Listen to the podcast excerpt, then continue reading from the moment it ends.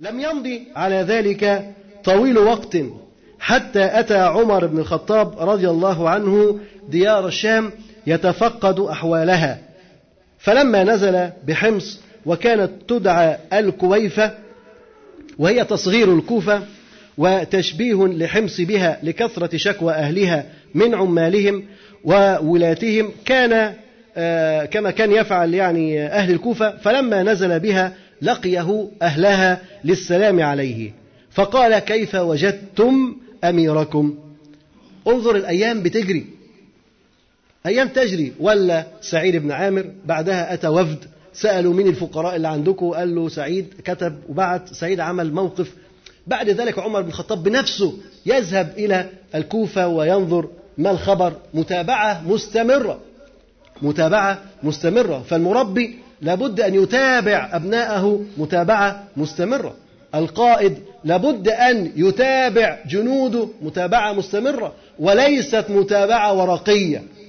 ليست التقارير ورقية ولكن لابد من المتابعة الميدانية. هكذا كان يفعل عمر بن الخطاب رضي الله عنه. ينزل قرية صغيرة أو بلد صغيرة يذهب بنفسه إليها ويضرب إليها أكباد الإبل حتى يصل إليها ليتابع الأحوال بنفسه. يتابع بنفسه المتابعة من أهم أسباب نجاح العمل. من أهم أسباب نجاح الدعوات أن تتابع الأعمال التي تأمر بها وتوكل الناس بها أو توكل الناس بها. فقام رضي الله عنه بهذه الزيارة. ليست زيارة مفاجئة ولكن زيارة الناس كلها تعرف أنه سيزور حمص. فبمجرد نزوله إلى حمص التقى أهلها للسلام عليه. الناس كلهم أول ما عرفوا أنه وصل لازم يطلعوا يستقبلوه فخرجوا للسلام عليه. فماذا قال رضي الله عنه؟ أول شيء قال كيف وجدتم أميركم؟ أول حاجة سأل عليها. بعد ما سلموا عليه ازيكم أخباركم إيه؟ ها؟ كيف وجدتم أميركم؟ لماذا؟ أولا أهل حمص دول كانوا دايما يشتكوا من الولاة. دايما يشتكوا من الولاة. وكأن عمر بن الخطاب رضي الله عنه كان دائما يستجيب لشكواهم كان هو هم يشتكوا وهو يعزل الوالي ويجيب والي تاني. هم يشتكوا وهو يعزل الوالي ويجيب والي تاني. فيهمه جدا أن يعرف أخبار سعيد بن عامر لأن سعيد نموذج فريد بالنسبة لعمر بن الخطاب رضي الله عنه وهو رفيق وصديق. ولذلك يحب أن يعرف أخباره رضي الله عنه. هذا من باب. ثم لابد أن يهتم بأمر الراعي لأنه إذا صلح الراعي صلحت الرعية. فإذا سأل عن الراعي ووجد الناس يمدحون فيه والراعي بخير إذا يستبشر خير يبقى الرعية كويسة. إذا صلح الراعي صلحت إيه؟ صلحت الرعية. يعني أنت عندما تدخل مثلا في أي مصلحة حكومية وبعدين تبص تلاقي إن العمال بيرتشوا. تطلع فوق شوية تلاقيهم بيرتشوا تطلع فوق شوية تلاقيهم بيرتشوا. هتعرف أن الرجل الذي يجلس خلف الأسوار أقصد خلف الجدران أو كل خلف الأبواب ماذا يفعل؟ أيضا يرتشي يرتشي أنت لم تراه ولكن أنت أدركت أن هذه الشركة قائمة على الرشوة ليه؟ لأن الصغير فيها يرتشي يبقى الكبير راح يرتشي كيف هذا؟ إذا صلح الراعي صلحت الرعية هذا الإنسان أو, أو هذا الفرد أو هذا الرجل المسؤول عن عمل صغير على مكتبه ما الذي جرأه على أخذ الرشوة؟ لأنه ارتشى وسكت الآخرون. أخذ وغيره سكت. لماذا سكتوا؟ لأنهم يأخذوا مثله أو أكثر منه. ولماذا سكتوا؟ غيرهم يأخذ. فكل كان يأخذ وكل كان يرتشي. ولذلك عندما تنظر في القاع لو رأيت الفساد أدركت أن الفساد في القمة. وفي أي مجتمع تجد فيه الفساد في القاع تدرك أن هذا الفساد نابع من القمة. سبب القمة أنها هي فاسدة ولذلك أفرزت هذا النوع من الفساد رضيت بهذا الفساد. عندما ترى ممن له صدارة ووجاهة من يشبه النساء بأنهن زهور؟ وشيء جميل واحد يشم الزهور اللي تعجبها. كل واحد يشم الزهرة اللي تعجبه. هذا رجل سافل منحط كيف يكون هذا الحال؟ تقول إيه بقى على بقية الرعية؟ لما يكون راجل كبير له مكانة وله وجاهة ويشبه النساء بأنها زهور كل واحد يشم الزهرة اللي تعجبه. كيف يكون هذا الحال؟ هذه سفالة في الأخلاق وانحطاط في الأخلاق وتدرك معها كيف تكون ثقافة المجتمع. ثقافة مبنية على هذا الفساد وهذا الانحطاط. ثقافة مبنية على هذا الفساد وهذا الانحطاط. ولذلك عمر يسأل كيف وجدتم أميركم؟ أمير أخباره إيه؟ ها؟ كلكم راع وكلكم مسؤول عن رعيته. إذا صلح الراعي صلحت الرعية. فسألهم كيف وجدتم أميركم؟ فشكوه إليه. شكوه إليه. حتى ده شكوه فشكوه إليه. وذكروا أربعا من أفعاله. كل واحدة أو كل واحد منها أعظم من الآخر. قال عمر فجمعت بينه وبينهم ودعوت الله ألا يخيب ظني فيه فقد كنت عظيم الثقة به. طبعا من أيسر الحلول المواجهة. المواجهة من أيسر الحلول للمشاكل.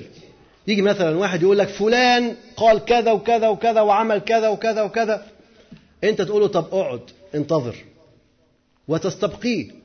وتأتي بالطرف الآخر. يبقوا الاثنين قدام بعضيهم. تقول له أنت قلت هذا؟ يقول لك ما قلتش. ها؟ إيه رأيك؟ أنت بتقول قلت هو بيقول ما قلتش. مين كذاب فيكم؟ حلوا لنا المشكلة ديت. حلوا قولوا لي. تنتهي المشاكل بسرعة. يا أيها الذين آمنوا إن جاءكم فاسق بنبأ فتبينوا. معظم مشاكلنا من الإشاعات. معظم المشاكل تتفاقم وتزداد نتيجة الإشاعات. ولكن لو أننا نحقق فيها بسرعة ونأخذ فيها القرار السريع اجلس ونواجه تنتهي الأمور بسرعة. هنا استدعى عمر بن الخطاب رضي الله عنه الوالي والرعية. قمة العدل أن يجلس عمر بن الخطاب رضي الله عنه قاضيا. ينسى منصبه وينسى مكانه ويجلس كقاضي بين من ومن بين والي والرعية. بين الراعي والرعية يجلس هو قاضيا بينهما ليحكم بينهما بالعدل. يعني لو كان الحق للرعية يأخذه من هذا الوالي ويعطيه للرعية. سوف ينصف عمر بن الخطاب رضي الله عنه يضرب أروع الأمثلة في عدل الإسلام الذي يتمثل في هذا الموقف. فجمع بينه وبين رعيته.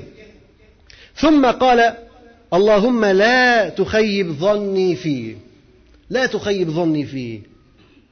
هذا يدل على نقاء القلب وسلامة الصدر سلامة صدور الصحابة رضي الله عنهم. أنت حينما تشعر أن زميلك وقع في ضائقة أحيانا تتمنى أن يتورط وتقول بقى ربنا هيوريني فيه. مش كده؟ وتبقى أنت مبسوط إن هو اتحط في موضع السؤال وهيتعذب خلاص. هذا مرض. هذا مرض. لكن عمر الخطاب رضي الله عنه كان يتميز بسلامة الصدر.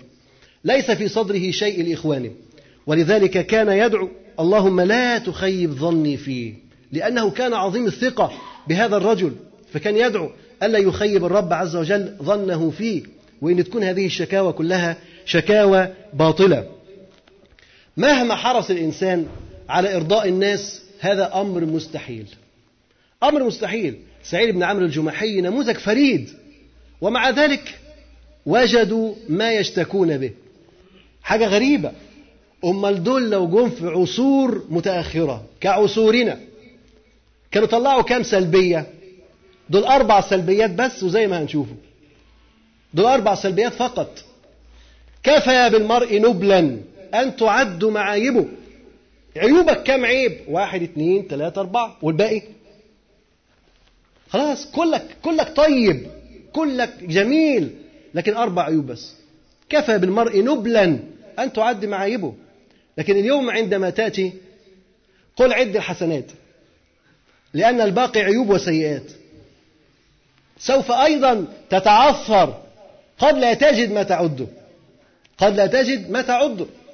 المهم إن هو رضي الله عنه مع هذا القدر وهذا الوضع إلا أنهم أيضا يشكونه فإرضاء الناس غاية لا تنال. ولذلك الإنسان لا يكون مهتما بإرضاء الناس. معنى كده ان إحنا نسيء علاقتنا بالناس؟ لا. نحن سوف نحسن معاملة الناس. ولكن هل يكون جهدك وهمك إن الناس ترضى عنك؟ لا. خلي جهدك وهمك إن ربنا عز وجل هو اللي يرضى عنك. إذا رضي الله عز وجل عنك فسيرضى عنك ويرضي عنك الناس. لكن لو أنت أسخطت الرب سبحانه وتعالى سوف يسخط عليك. كما قال النبي صلى الله عليه وسلم من أسخط الله في رضا الناس سخط الله عليه وأسخط عليه من أرضاه في سخطه. ومن أرضى الله في سخط الناس رضي الله عنه وأرضى عنه من أسخطه في رضاه حتى يزينه ويزين قوله وعمله في عينيه. ربنا عز وجل لو أنك يعني لو أنك أغضبت وأسخطت الناس ابتغاء مرضات الله سبحانه وتعالى الناس قد تسخط عليك. هذا في الظاهر. لا. حقيقة الله سبحانه وتعالى يزينك ويزين قولك ويزين عملك في أعين الناس. فيرضوا عنك. يعني أنت بداية أسخطت الناس. الناس زعلت منك. فيما يبدو الناس زعلت منك. لكن كان هذا لله عز وجل. كان هذا لله عز وجل. يعني مثلا واحد جاي يديك رشوة علشان تمشي له شوية ورق ولا تعمل له أي مصلحة أنت رفضت الرشوة. هيزعل منك. يقول لك كده فضحتني قدام الناس. ما أنت لما رجعت الفلوس اتفضح.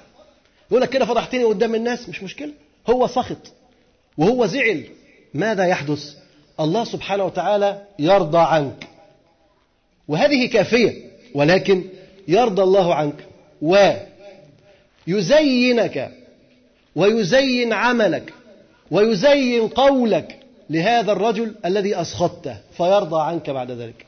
يجي بعد كده يقول لك والله أنت عندك حق فعلا بس أنت أحرجتني. يبقى خلاص هو الراجل ما عرف موقفك وحس إن أنت فعلا راجل وإنك أنت إنسان لك مبادئ وقيم ودين. فيجي يقول لك صح أنا عارف إن الرشوه حرام وأنت عندك حق فعلا لكن أنت أحرجتني شوية أصبحت المشكلة في إنك أنت أحرجتني. لكن قدرك زاد عنده أم لا؟ بل يراك حسنا. هذا ما يفعله الرب سبحانه وتعالى. يزينك ويزين قولك ويزين عملك في عينيه حتى يراك ويرضى عنك ولكن المهم إنك تكون حريص على رضا ربنا سبحانه وتعالى. وكان السلف رضي الله عنهم عندما يحسنون ويطعمون كانوا لا ينتظرون الأجر إنما نطعمكم لوجه الله. لا نريد منكم جزاء ولا شكورا. كانوا يفعلوا الخير والمعروف ولا ينتظرون كلمة شكر واحدة. لأنهم ينتظرون الأجر والثواب من الله سبحانه وتعالى فشكوه إليه وذكروا له أربعا من أفعاله كل واحد منها أعظم من الآخر من الآخر. قال عمر فجمعت بينه وبينهم ودعوت الله ألا يخيب ظني فيه فقد كنت عظيم الثقة به. فلما أصبحوا عندي هم وأميرهم هم وأميرهم الصبح تاني يوم يا دوبك بقى عمل ما عمل الاستدعاءات استدعى الأمير واستدعى الرعية ومجلس في الصباح هم وأميرهم. قلت ما تشكون من أميركم؟ ما تشكون من أميركم؟ إيه الشكاوى بتاعتكم؟ كم شكوى؟ يعددون. قالوا لا يخرج إلينا حتى يتعالى النهار. لا يخرج إلينا حتى يتعالى النهار. يعني إيه لا يخرج إلينا حتى يتعالى النهار؟ يعني إيه؟ بعد الإيه؟ بعد المغرب؟ بعد المغرب هيشتغل إيه بعد المغرب؟ يعني الضحى بعد ما بعد شروق الشمس بعد شروق الشمس. قالوا لا يخرج إلينا حتى يتعالى النهار. طبعا دي مشكلة. خد بالك لا يخرج حتى يتعالى النهار يعني الشروق يعني نقول الساعة 7 الساعة 7 هما بيقولوا ما بيطلعش لينا غير بعد الساعة سبعة. يعني الأمير يذهب إلى مكتبه الساعة سبعة صباحا. بعد الشروق مباشرة عايزين أكتر من كده. هو بيروح الساعة 11 دي الساعة سبعة. ماذا تريدون؟ عايزين نصلي الفجر ويقعد لكم؟ هي شكوى. انتبهوا للشكاوى. انتبهوا للشكاوى. هم يأخذون عليه أنه لا يخرج إليهم حتى يتعالى النهار. بعد ما الشمس تشرق فيقوم جاي خارج إليهم. طبعا هذه مشكلة. عمر بن الخطاب رضي الله عنه يريد أن يسمع الحل. ما حل هذه المشكلة؟ فقلت وما تقولون ما تقول في ذلك يا سعيد؟ ردك. هما بيقولوا الشكوى وسعيد رضي الله عنه يرد على الشكوى. ما تقول؟ فسكت قليلا. ثم قال والله إني كنت أكره أن أقول ذلك. إني كنت أكره أن أقول ذلك. يبقى كان حاجة سر مخبيها. ما كانش عايز يقولها. أما وإنه لابد منه فإنه ليس لي ليس لأهلي خادم.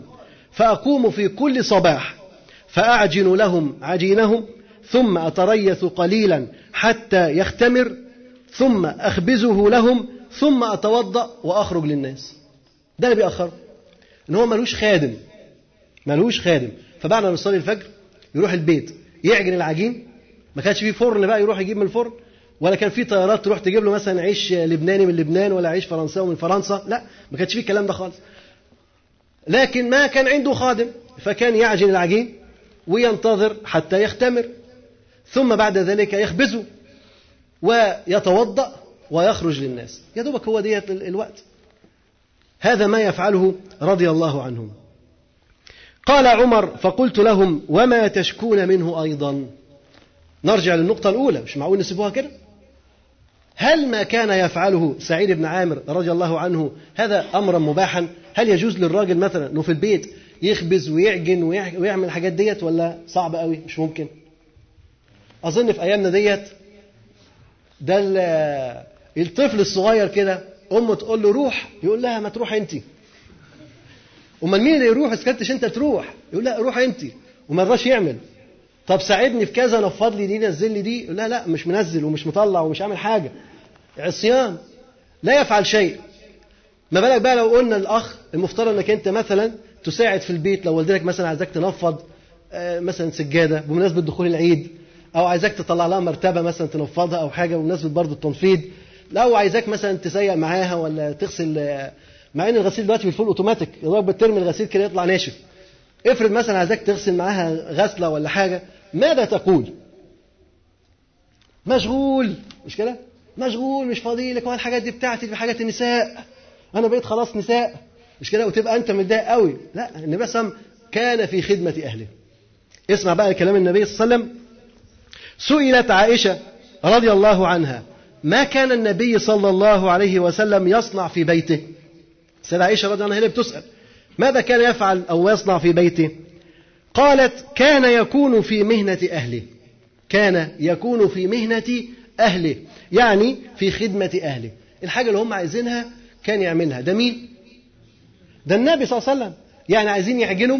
ممكن يعجن. عايزين مثلا يخيطوا حاجة؟ ممكن يخيط. عايزين يشيلوا حاجة؟ ممكن يشيلها. كان في خدمة أهله صلى الله عليه وسلم. فإذا حضرت الصلاة خرج إلى الصلاة. بمجرد ما الصلاة يؤذن لها يخرج إلى الصلاة مباشرة. وكان صلى الله عليه وسلم يخسف النعل ويرقع الثوب. كان يخسف النعل. وكان يرقع الثوب. يعني كان يجلس كده هو الثوب مقطع يضيف له قطعة من القماش ويرقعها. هو اللي يقعد يخيطها.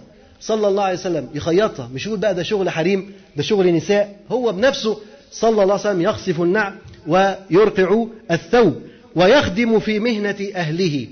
يعمل أي حاجة كقطع اللحم معهم.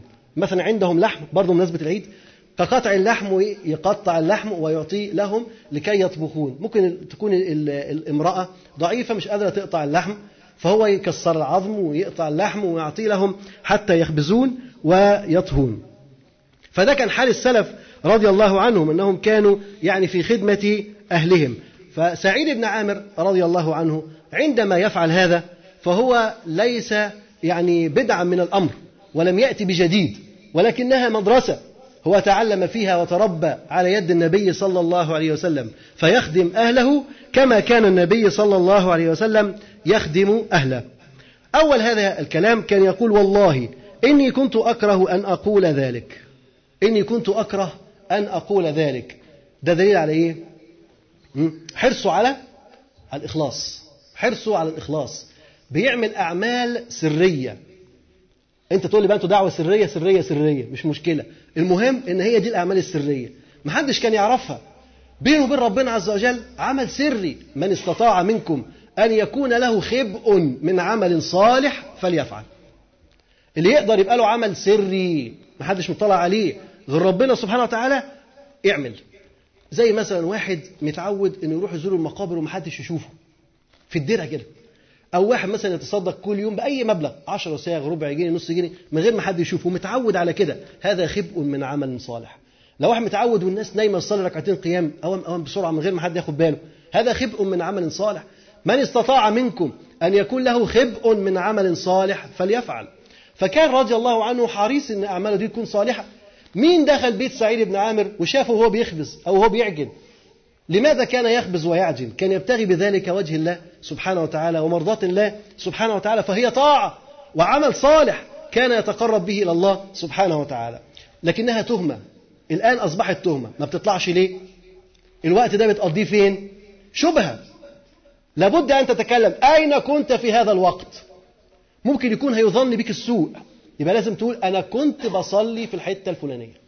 أنا كنت بزور المرضى أنا كنت بزور المقابر أنا كنت بعمل كذا. هي طاعة وكنت مخبيها رجاء الإخلاص.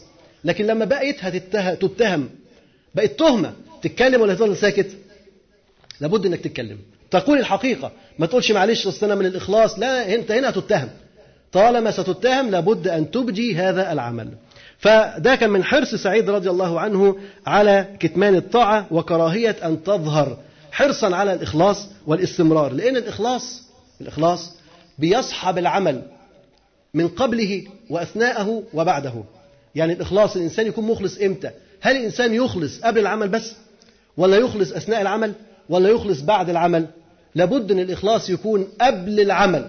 إنك وأنت في بدايتك لهذا العمل تبتغي به وجه الله. أثناء القيام بالعمل تبتغي به وجه الله.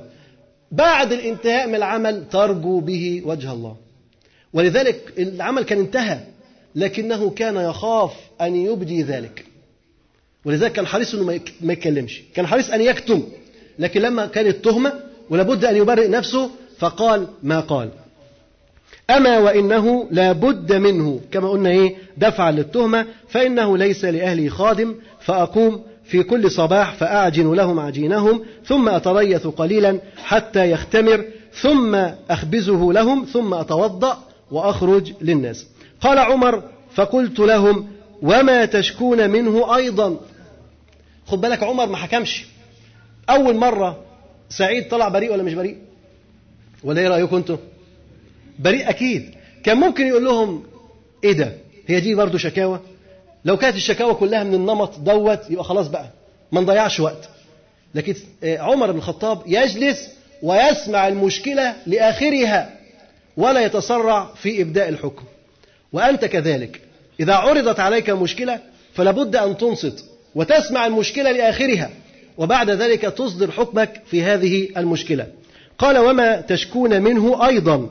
قالوا إنه لا يجيب أحدا بليل. إنه لا يجيب أحدا بليل. يعني لو حد خبط عليه بالليل بالليل يعني إمتى؟ من بعد العشاء. بعد العشاء حد يخبط عليه ما يفتحلوش الباب خلاص. الباب اتقفل. ما يفتحلوش طب دي مشكلة؟ طب دي شكوى؟ طب لماذا اعتبرها عمر شكوى؟ هي مش شكوى. بس عمر ليه اعتبرها شكوى؟ حد يقول لنا كده لماذا اعتبرها عمر شكوى رضي الله عنه؟ عشان إيه؟ فين الظلم؟ هو الراجل بعد العشاء دخل خد بالك ده راح راح الديوان من إمتى؟ المفترض من الساعة 7 الصبح. شغال معاهم لغاية الساعة 7 بالليل لغاية المغرب. وخلاص المغرب هيروح إذا كان صايم هيفطر وبعد كده العشاء والناس كلها بتنام. هم عايزينه يبقى صح 24 ساعة؟ وكأنه رجل آلي كأنه كمبيوتر يشتغل طول الليل وطول النهار. هم يريدون في أي وقت يتركون الباب عليه يفتح. هذا الرجل بعد العشاء ما يفتحش لحد. ودي مش مشكلة من حقه أن يستريح حتى يستطيع أن يواصل العمل. ماذا؟ لماذا اعتبرها عمر رضي الله عنه شكوى؟ ليه اعتبرها شكوى؟ لأن الراعي مسؤول عن رعيته بس الراجل لازم يستريح. نعم. حتى حتى؟ يعلم ماذا يفعل سعيد بالليل مش مش ضروري قوي هو مش حريص إنه يعرف هو سعيد بيعمل إيه بالليل لكن هو أنا بسأل ليه اعتبرها شكوى؟ ليه ما قالش دي مش شكوى؟ إيه المشكلة؟ ما لازم يستريح. مش أنتوا بتناموا؟ هو كمان لازم ينام. لكن لماذا اعتبرها شكوى؟ ها في حاجة شرعية خليته يعتبرها شكوى؟ نعم؟ أمر الرعية. طيب. اسمع بقى حديث الرسول صلى الله عليه وسلم. يقول النبي صلى الله عليه وسلم من ولي من أمر الناس شيئا. ثم أغلق بابه دون المسلمين أو المظلوم أو ذي الحاجة. أغلق الله دونه أبواب رحمته عند حاجته وفقره أفقر ما يكون. مرة ثانية الحديث. هو مرة حديث مرة ثانية يقول النبي صلى الله عليه وسلم من ولي من أمر الناس شيئا. من ولي من أمر الناس شيئا. ثم أغلق بابه دون المسلمين أو المظلوم أو ذي الحاجة.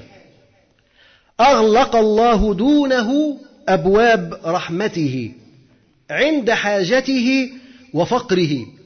أفقر ما يكون إليه. نشرح بقى الحديث؟ هذا الحديث حديث خطير جدا. والنبي صلى الله عليه وسلم يقول فيه من ولي من أمر الناس شيئا. أي شيء. ما هياش الإمارة العامة. مش لازم يبقى خليفة. يعني لو أنت مسؤول في مكتب في وزارة مسؤول في مصنع مسؤول في عمل مسؤول عن أي حاجة تخص المسلمين. من ولي من أمر الناس شيئا. ثم أغلق بابه دون المسلمين. يجي يخبط عليك يقول لك اختم لي الورقة دي. فوت عليا بكرة يا سيد. عارفين أنتوا قصة يا سيد؟ فوت علينا بكرة يا سيد. هو ده أغلق بابه دون المسلمين. أغلق بابه دون المسلمين. إيه جزاؤه؟ ما جزاء هذا الرجل؟ خطير. الله عز وجل يغلق أمامه أبواب رحمته. أفقر ما يكون.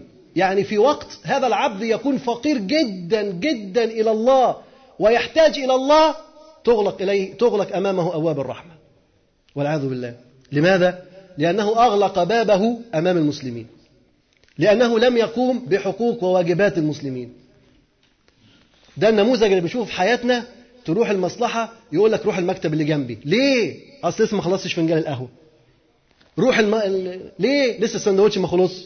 ليه يا أخي ما عندكش نظر؟ مش شايفني ما خلصتش الجرنان مش كده؟ هذا يغلق أبواب يغلق أبوابه أمام المسلمين. هو فاكر ان هو قاعد مستريح في المكتب وخلاص على كده. هذا الوقت الذي يضيعه دون مصالح المسلمين يأكل مالا حراما. وإغلاقه لبابه أمام المسلمين يسبب له غلق باب رحمة عند الله تبارك وتعالى يوم القيامة. يقول النبي صلى الله عليه وسلم من ولي من أمر الناس شيئا ثم أغلق بابه دون المسلمين. أو المظلوم أو ذي الحاجة أغلق الله دونه أبواب رحمته. إمتى؟ عند حاجته وفقره. أفقر ما يكون إليه.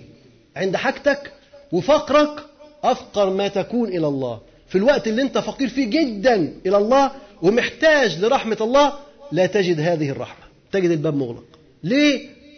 لأنك أغلقت بابك أمام المسلمين في الدنيا. ولذلك عمر يخاف رضي الله عنه. أن يكون سعيد بن عامر رضي الله عنه قد أغلق بابه دون المسلمين. عرفنا ليه عملها مشكلة؟ تستاهل تبقى مشكلة ولا ما تستاهلش؟ تدرك أن القوم عندهم فهم ووعي عمق. عمر بن الخطاب رضي الله عنه يفكر بعمق. مش يقول دي مشكلة دي حاجة بسيطة؟ لا. يعرض المشكلة على الشرع. هل هي مشكلة فعلا ولا مش مشكلة؟ لو مشكلة يبحثها لو مش مشكلة خلاص انتهينا. يبقى ميزان حكمك على المسألة إنها مشكلة أو مش مشكلة عندما تعرض على الشرع. نجد أن الشرع يعتبرها مشكلة. يبقى هي مشكلة. كهذا الحديث. يبقى إغلاق الباب ده مشكلة ولا مش مشكلة؟ مشكلة وأي مشكلة. اسمع حديث آخر. قال صلى الله عليه وسلم حديث مشابه. من ولي من أمر المسلمين شيئا لم ينظر الله له في حاجته حتى ينظر في حاجتهم ويؤدي حقوقهم. مرة أخرى يقول من ولي من أمر المسلمين شيئا لم ينظر الله له في حاجته. يا ربنا وجل ينظر له في حاجته حتى ينظر هذا الرجل في حاجة الناس ويقضي هذه الحاجة لهم. لا ينظر لم ينظر الله له في حاجته حتى ينظر في حاجتهم ويؤدي حقوقهم. وقال صلى الله عليه وسلم من ولاه الله شيئا من أمر المسلمين فاحتجب دون حاجتهم وخلتهم وفقرهم احتجب الله دون حاجته وخلته وفقره. وفي رواية لأحمد أغلق الله له أبواب السماء دون خلته وحاجته ومسكنته. يعني يقفل بابه قدام المسلمين ولا يؤدي حاجاتهم. هذا جزاء أن يغلق أمامه باب الرحمة عند الله عز وجل. وقال صلى الله عليه وسلم لكل غادر لواء. لكل غادر لواء. يوم القيامة يرفع له بقدر غدره. كل واحد غدر له لواء. يرفع له هذا اللواء بقدر غدرته. غدر غدر كبير يبقى لواء كبير. باين الناس كلها شايفاه. فضيحة عامة فضيحة عامة. يرفع له بقدر غدره, غدره. ألا ولا غادر أعظم غدرا من أمير عامة. ألا لا غادر أعظم غدرا من أمير عامة. يعني لو أمير غدر بشعبه أو غدر برعيته هذا أعظم الناس غدرا عند الله سبحانه وتعالى. عمر بن الخطاب رضي الله عنه كان له شروط حينما يبعث أميره إلى مكان معين. أيضا لماذا اعتبرها عمر مشكلة؟ لأن لو أن سعيد رضي الله عنه كان يغلق الباب فهو حينئذ خالف أمر أمير المؤمنين عمر مباشرة. لماذا؟ من شأن عمر رضي الله عنه أنه كان إذا بعث عماله شرط عليهم. شرط. عشان تبقى والي في المكان دوت شرط. شرط عليهم ألا تركبوا برذونا. ألا تركبوا برذونا. إيه البرذون ده؟ ألا تركبوا برذونا. اللي هو الفرس أعجمي. فرس أعجمي. ألا تركبوا برذونا. البرذون الفرس الأعجمي دوت اللي يركبه يبقى فيه غرور وعجب وكبر وتعالي على الناس. فيشترط على الأمراء ما تركبوش برذونا. يعني لا عيون ولا بودرة ولا غيره. مش هنقول لكم اركبوا برضه حمير. لا يعني لا كده ولا كده ولكن لا تركبون برذونا. لابد يكون الأمر وسط. لا تركبوا برذونا ولا تأكلوا نقيا. إيه النقي هذا؟ لا تأكلوا نقيا. النقي هو الطحين أو ال أو ال الذي نخل أكثر من مرة. الطحين الذي نخل أكثر من مرة. يعني لما يطحنوا القمح أو الشعير وينخلوه. اللي يتنخل أكثر من مرة ينزل أبيض. النبي عليه الصلاة والسلام كان يأكل بلا بلا نخل ما كانش ينخله. كان يأكله بقشره هكذا. كان يتنفخ نفخ قليل يطير منه هذا القش ثم يأكله. فكان دايما لونه غامق داكن اللون. فالخبز النقي اللي هو يعني طار منه هذا القشر مرة واثنين وثلاثة. يعني تم نخله أكثر من مرة. فكان يعهد إليهم ألا يأكلوا نقيا. بيقول الأمير ما تاكلش عيش نقي. ما تاكلش أنت العيش الأبيض وتبعت للجمهور العيش الأسود. أنت تاكل عيش أبيض والناس تبقى بتاكل عيش أسود. تاكله بالدبار وتاكله بأعواد الكبريت وتاكله بالخيوط. طبعا الكلام ده كله موجود في الخبز اللي إحنا طبعا بناكله والحمد لله إن المعدة بتصد على كل هذه الأمور. فيقول لا تأكلوا نقيا ولا تلبسوا رقيقا. يعني ما تلبسش بقى الملابس إيه؟ الفاخرة التي تدل على الرفاهية والكبر والعجب. لا تلبسوا رقيقا ولا تغلقوا أبوابكم دون حوائج الناس. شفت الشرط ده بقى؟ ولا تغلقوا أبوابكم دون حوائج الناس. فإن فعلتم شيئا من ذلك فقد حلت بكم العقوبة. ثم يشيعهم. اللي يوافق يشيعه ويوافق عليه. خلاص يوديه إلى بلده يبدأ الولاية ويبدأ شغله ويبدأ عمله. ولذلك اعتبرها عمر رضي الله عنه مشكلة. فقال له يعني ما تشكون منه؟ قالوا إنه لا يجيب أحدا بليل. قلت وما تقول في ذلك يا سعيد؟ قال إني والله كنت أكره أن أعلن هذا أيضا. فأنا قد جعلت النهار لهم والليل لله عز وجل. جعل النهار لمين؟ للناس لمصالح الناس. طب وبالليل؟ لله عز وجل. لابد للداعي من زاد ووقود والداعي مع كثرة عمله وكثرة مسؤولياته وأعماله لا ينسى هذا الزاد الزاد الذي يدفعه ويحركه. هذا هو الوقود. أن يكون لك ورد أن يكون لك صيام أن يكون لك قيام أن يكون لك ذكر الله عز وجل. لا تنسى لا تنسى نفسك. لا تقصر في واجبات اليوم والليلة. حتى تستطيع أن تستمر في دعوتك وعملك. فسعيد بن عامر رضي الله عنه كان حريصا أن يجعل الليل لربه يقوم الليل وهذا جيل قد تربى على قيام الليل. هذا الجيل سمته قيام الليل. إذا ذكرت الصحابة تذكر معهم قيام الليل. تذكر التهجد تذكر ذكر الله سبحانه وتعالى. تذكر تذكر هذا جيل فعلا رهبان بالليل فرسان بالنهار. فهو قد جعل الليل لربه تبارك وتعالى وجعل النهار لهم وإن لربك عليك حقا وإن لبدنك عليك حقا وإن لأهلك عليك حقا فأعط كل ذي حق حقه. واجبات لابد أن تؤدى قلت وما تشكون منه أيضا. إيش الشكوى الثالثة؟ قالوا إنه لا يخرج إلينا يوما في الشهر. في يوم في الشهر ما بيخرجش إلينا. أجازة؟ يوم أجازة في الشهر؟ يقولون يوم لا يخرج إلينا في الشهر. طبعا هو مش ما بيخرجش خالص. هذا يخرج ولكن يخرج بس في آخر النهار. يعني في يوم بياخدوا أجازة نص يوم. نص يوم. في الشهر أجازة نص يوم. لا هو بيصيف بالشهر ولا بيأجز مثلا بال... لا. ده الراجل بياخد نص يوم أجازة في الشهر. طب ليه؟ مع أنه يعني مفترض يستريح ويجدد نشاطه. ماذا يحدث؟ قالوا إنه لا يخرج إلينا يوما في الشهر. قلت وما هذا يا سعيد؟ حاجة جديدة دي. ما حدش من الولاة بياخد أجازة. ليه؟ ليه ما حدش من الولاة بياخد أجازة؟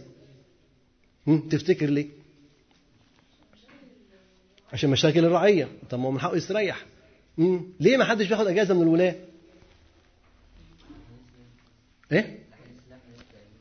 لا لأن هذه الولاية عبادة دي طاعة هذا يقوم بأمر المسلمين. يقوم بأمر المسلمين. يبقى هو بيعبد ربنا. حد ياخد أجازة من العبادة؟ أنت فاكر نفسك مثلا شغال في وزارة الأوقاف تقول أنا مش جاي الجمعة ديت عشان الراتب ما صرفش؟ مش مصلي الفجر عندك عشان الراتب شوية؟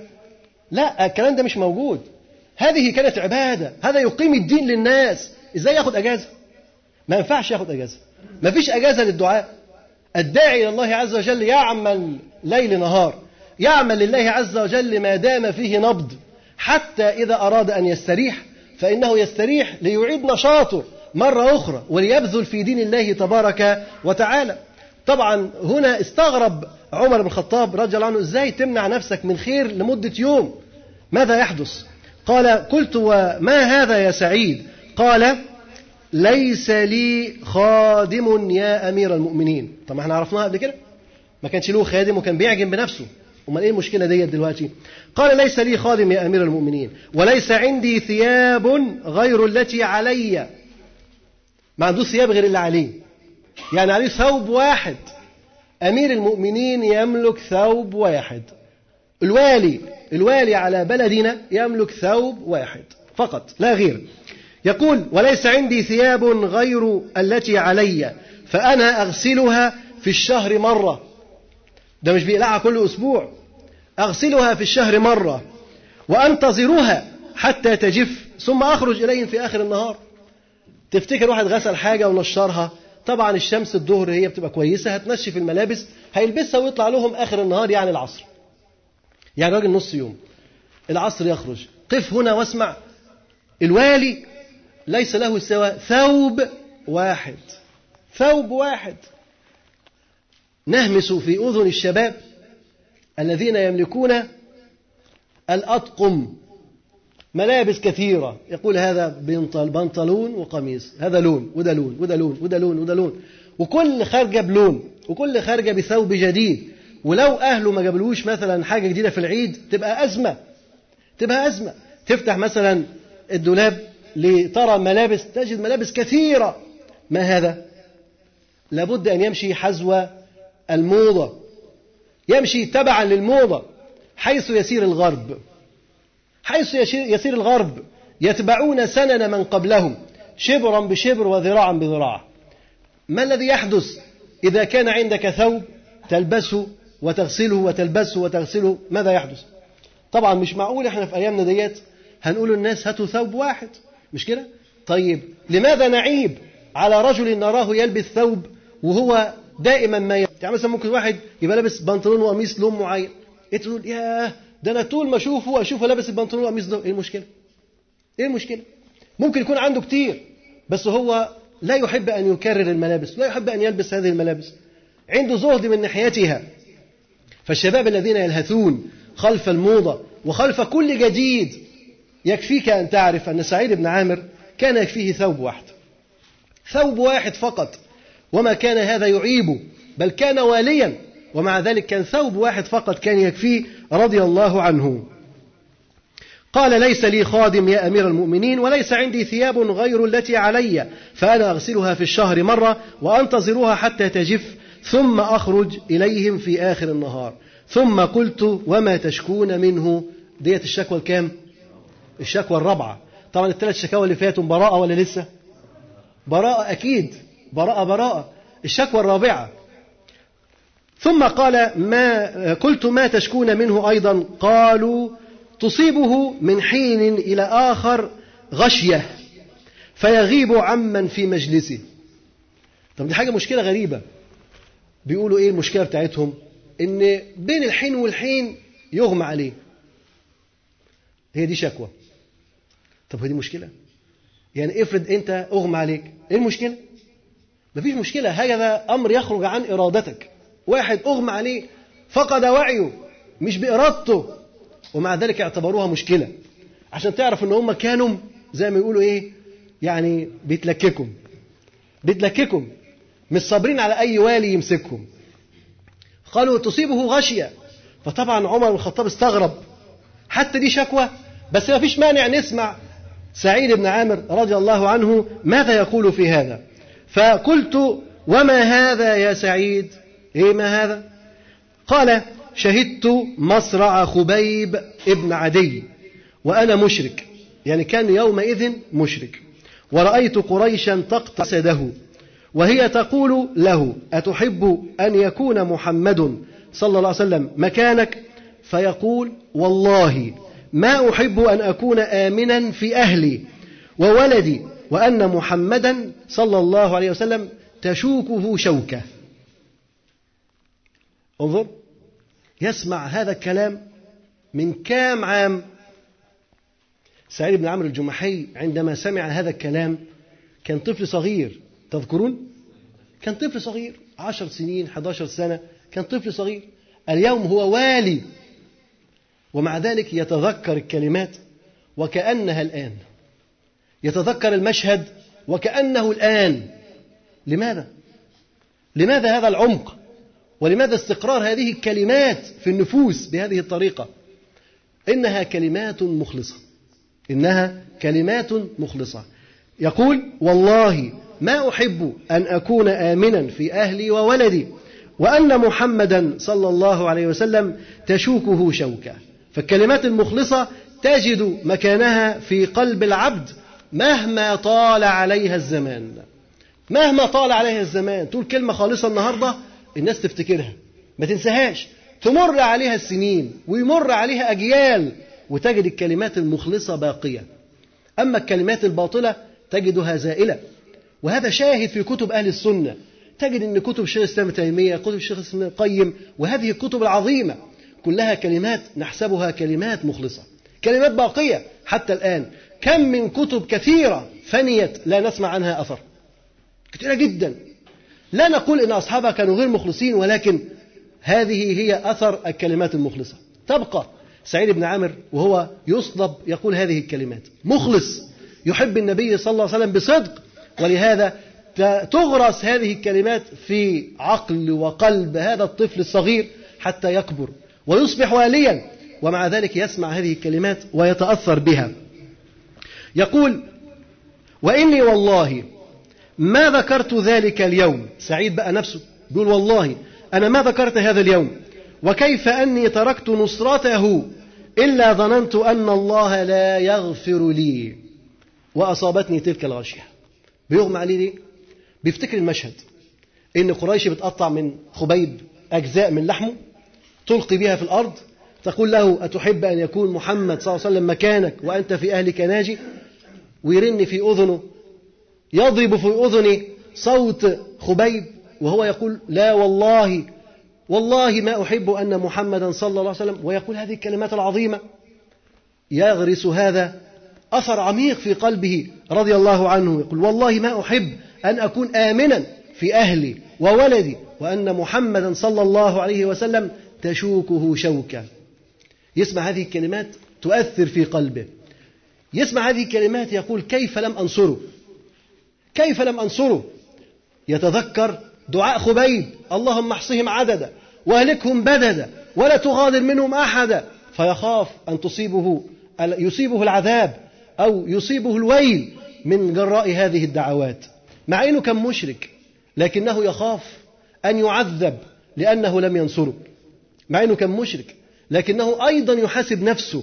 كيف لم أنصره؟ إذا يجب عليك أن تنصر أهل الحق.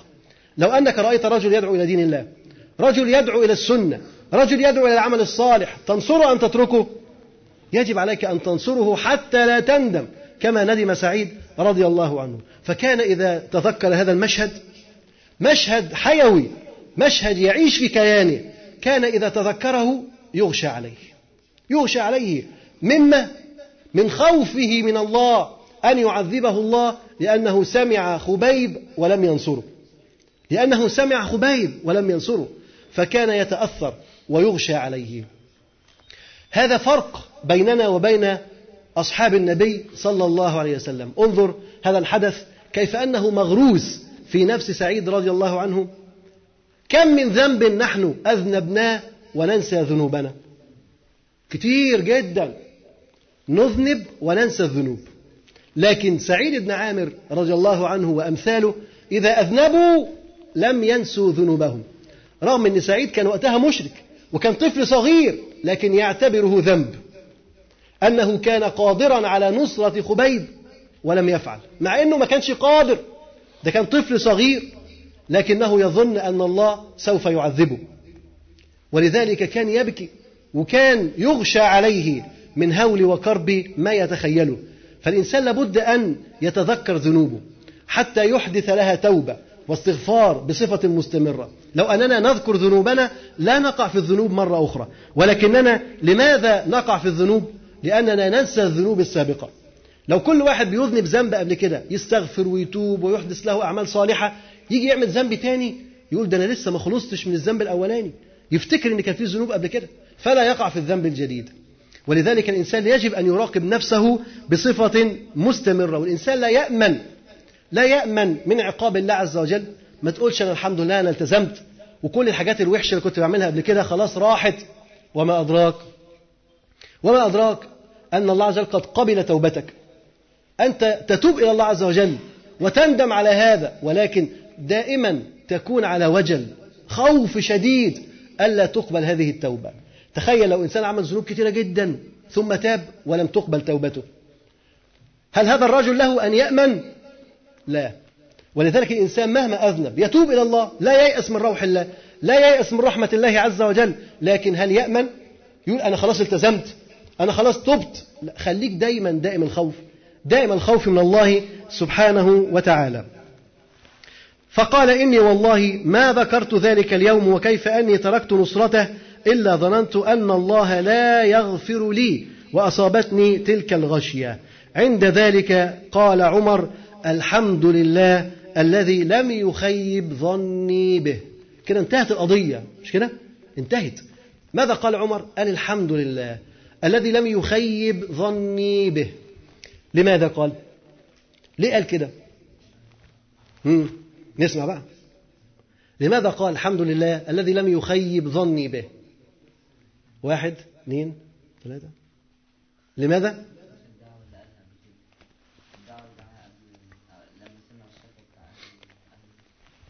هو قال الحمد لله الذي لم يخيب ظني. عشان يبين براءته. ما هو خلاص براءته بانت. أولا إحنا ذكرنا سلامة صدر أصحاب النبي صلى الله عليه وسلم. فلما ظهرت براءته أثلج ذلك صدره. فالحمد لله أنه بريء. يحمد ربه أن هذا الوالي وهذا الصحابي الجليل بريئا مما اتهم به. فيحمد ربه على سلامة إخوانه. أنت مش تحمد ربك على سلامتك أنت. أنت بتحمد ربك على سلامة إخوانه. هذه واحدة. الأمر الثاني عمر الخطاب كان يخاف على نفسه. كان خايف على نفسه. يعني كيف في هذه القطعة؟ هو يقول الحمد لله الذي لم يخيب ظني به. كيف يخاف عمر على نفسه؟ نقول أن هناك حديث للنبي صلى الله عليه وسلم قال من استعمل رجلا وهو يجد غيره خيرا منه وأعلم منه بكتاب الله وسنة نبيه صلى الله عليه وسلم فقد خان الله ورسوله وجميع المؤمنين.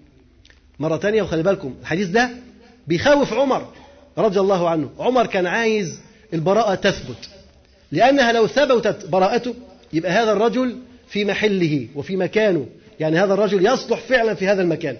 وأن عمر أحسن الاختيار لأن النبي صلى الله عليه وسلم يخبر أنه لو كان هناك والي وهذا الوالي عين رجل وكان هناك من هو أفضل منه وأحفظ منه وأخبر منه بكتاب الله عز وجل ولم يوله فقد خان الله ورسوله والمؤمنين.